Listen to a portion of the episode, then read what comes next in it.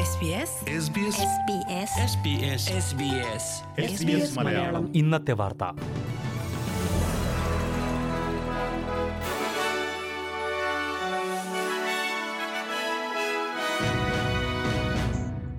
നമസ്കാരം.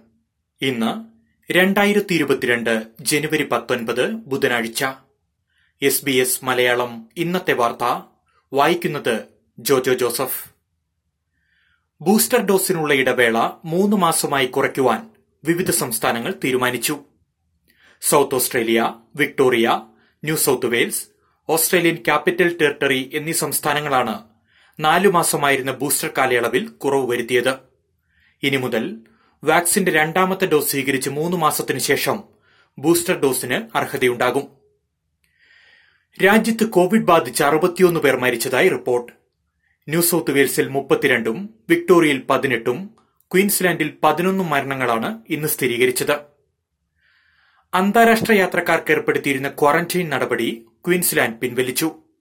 ഓസ്ട്രേലിയ അംഗീകരിച്ച വാക്സിനുകളുടെ രണ്ട് ഡോസുകളും സ്വീകരിച്ചവർക്ക് ഇനി മുതൽ ക്വാറന്റൈൻ ആവശ്യമില്ല. പുതിയ തീരുമാനം ജനുവരി ഇരുപത്തിരണ്ട് ശനിയാഴ്ച പുലർച്ചെ ഒരു മണി മുതൽ പ്രാബല്യത്തിൽ വരും. ന്യൂ സൌത്ത് വെയിൽസിൽ കാണാതായ ഒൻപത് വയസ്സുകാരി കൊല്ലപ്പെട്ടതായി പോലീസ്. കോളോ നദിക്ക് സമീപത്തുനിന്ന് ലഭിച്ച ബാരലിൽ പെൺകുട്ടിയുടെ മൃതദേഹം കണ്ടെത്തിയതായി പോലീസ് സ്ഥിരീകരിച്ചു. കൊലപാതകവുമായി ബന്ധപ്പെട്ട് പോലീസ് ഒരാളെ കസ്റ്റഡിയിലെടുത്തിട്ടുണ്ട്. സിഡ്നി സർഹിൽസിലുള്ള യൂണിറ്റിൽ നിന്നാണ് ഇയാളെ പോലീസ് പിടികൂടിയത്. അഞ്ചു ദിവസത്തോളം നീണ്ട തിരച്ചിലിനൊടുവിലാണ് പെൺകുട്ടി കൊല്ലപ്പെട്ടതായി പോലീസ് സ്ഥിരീകരിച്ചത്.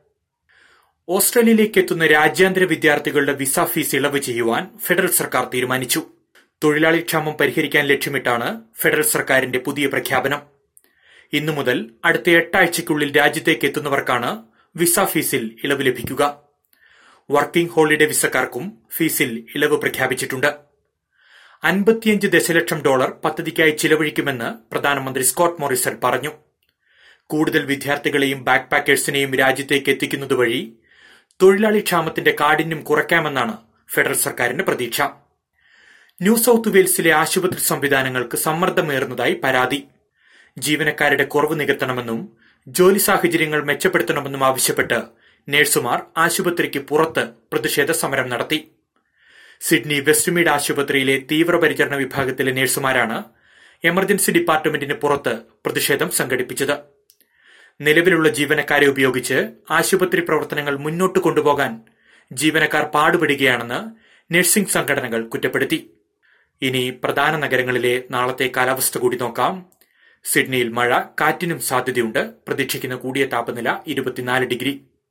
മെൽബൺ തെളിഞ്ഞ കാലാവസ്ഥ കാറ്റ് നിറഞ്ഞ അന്തരീക്ഷം പ്രതീക്ഷിക്കുന്ന കൂടിയ താപനില ഇരുപത്തിയേഴ് ഡിഗ്രി. ബ്രിസ്ബെയിനിൽ ഒറ്റപ്പെട്ട മഴ പ്രതീക്ഷിക്കുന്ന കൂടിയ താപനില മുപ്പത്തിയൊന്ന് ഡിഗ്രി. പെർത്തിലും ഉയർന്ന താപനില തെളിഞ്ഞ കാലാവസ്ഥയായിരിക്കും നാൽപ്പത്തിയൊന്ന് ഡിഗ്രി. അഡ്ലേഡിൽ തെളിഞ്ഞ കാലാവസ്ഥ മുപ്പത് ഡിഗ്രി. കാൻബറയിൽ അന്തരീക്ഷം ഭാഗികമായ മേഘാവൃതം പ്രതീക്ഷിക്കുന്ന കൂടിയ താപനില ഇരുപത്തിരണ്ട് ഡിഗ്രി. ഡാർവിനിൽ ഒറ്റപ്പെട്ട മഴ ശക്തമായ കാറ്റിനും സാധ്യതയുണ്ട്. പ്രതീക്ഷിക്കുന്ന കൂടിയ താപനില മുപ്പത്തിനാല് ഡിഗ്രി സെൽഷ്യസ്. ഇതോടെ എസ് ബി എസ് മലയാളം ഇന്നത്തെ വാർത്ത ഇവിടെ അവസാനിക്കുന്നു. ഇനി നാളെ രാത്രി എട്ട് മണിക്ക് വാർത്തകളും വിശേഷങ്ങളുമായി തിരിച്ചെത്താം. വാർത്തകൾ വായിച്ചത് ജോജോ ജോസഫ്.